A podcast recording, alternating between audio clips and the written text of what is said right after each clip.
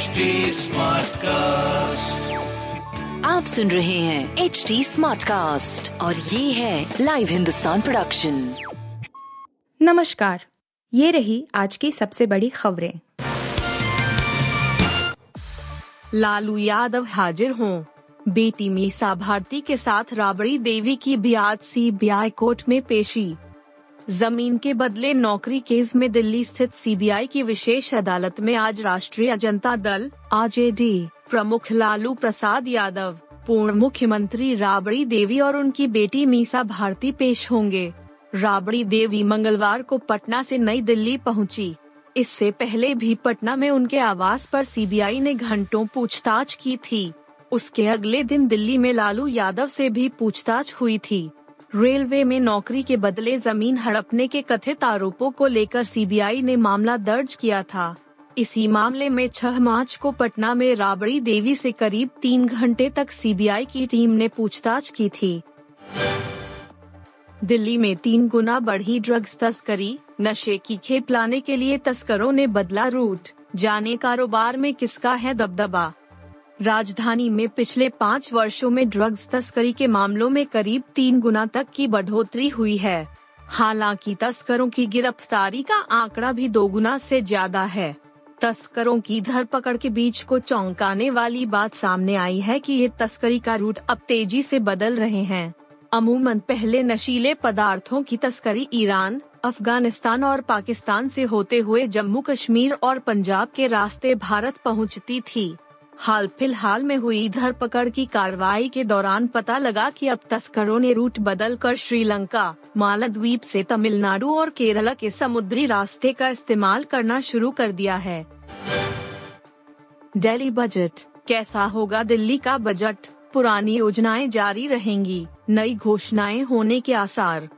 Daily budget Delhi की सत्ता में आने के बाद हर साल बजट बढ़ाने की अपनी परंपरा को केजरीवाल सरकार इस बार भी जारी रखेगी। आधिकारिक सूत्रों की माने तो दिल्ली सरकार वित्तीय वर्ष 2023-24 के बजट में पिछले साल की तुलना में पाँच फ़ीसदी तक का इजाफा करेगी। बीते साल पचहत्तर हज़ार करोड़ का प्रस्तावित बजट पेश किया था। उम्मीद है कि इस बार बजट में दिल्ली को संवारने की घोषणाएँ होने के साथ पुरानी योजनाओं को जारी रखने की घोषणाएँ शामिल होंगी। दिल्ली सरकार वित्तीय वर्ष 2023-24 को लेकर विधानसभा का बजट सत्र 17 मार्च से शुरू कर रही है। बजट 21 मार्च को पेश किया जाएगा। इस बीच उपराज्यपाल के अभिभाषण के बाद आउटकम व आर्थिक सर्वेक्षण पेश किया जाएगा। जेल में बंद लॉरेंस बिश्नोई ने फिर दी सलमान को धमकी, माफ़ी नहीं मांगी तो खत्म कर देंगे। गैंगस्टर लॉरेंस बिश्नोई ने जेल से दिए एक इंटरव्यू में कहा कि सिद्धू मूसेवाला की हत्या मैंने नहीं, गोल्डी बराड ने करवाई थी। उसने इस इंटरव्यू में बॉलीवुड स्टार सलमान खान को फिर से धमकी दी है और कहा कि उसे पैसे के लिए नहीं, मकसद के लिए मारेंगे। उसने कहा कि सलमान ने काले हिरन के शिकार के मामले में हमारे समाज से माफ़ी नहीं मांगी तो उसका ठोस जवाब मिलेगा। जेल से वीडियो इंटरव्यू कैसे दे रहा है? इस सवाल के जवाब पर उसने कहा कि फ़ोन इधर उधर हो जाते हैं और इस तरह से हम जेल में मैनेज कर लेते हैं। इकतालीस की उम्र में गौतम गंभीर के 21 वाले तेवर, लेजेंड्स लीग में ठोका लगातार तीसरा अर्धश तक। भारतीय टीम के पूर्व सलामी बल्लेबाज गौतम गंभीर इस समय लेजेंड्स लीग क्रिकेट 2023 में खेल रहे हैं और इंडिया महाराजा के कप्तान हैं। कप्तान के तौर पर उनको उतनी सफलता नहीं मिली है, लेकिन एक बल्लेबाज के तौर पर उन्होंने 41 की उम्र में 21 साल वाले तेवर दिखाए हैं एल में गौतम गंभीर ने लगातार तीसरा अर्धशतक जड़ा है और वे गेंदबाजों के खिलाफ जमकर चौके छक्के लगा रहे हैं मंगलवार 14 मार्च की रात को भी गौतम गंभीर के बल्ले से आग निकली। उन्होंने इंडिया महाराजा के अहम मैच में अर्धशतक जड़ा और टीम को जीत दिलाने का काम किया। इस मैच में गौतम गंभीर ने 32 गेंदों में अपना अर्धशतक पूरा किया और वे 36 गेंदों में नाबाद इकसठ रन बनाने में सफल रहे।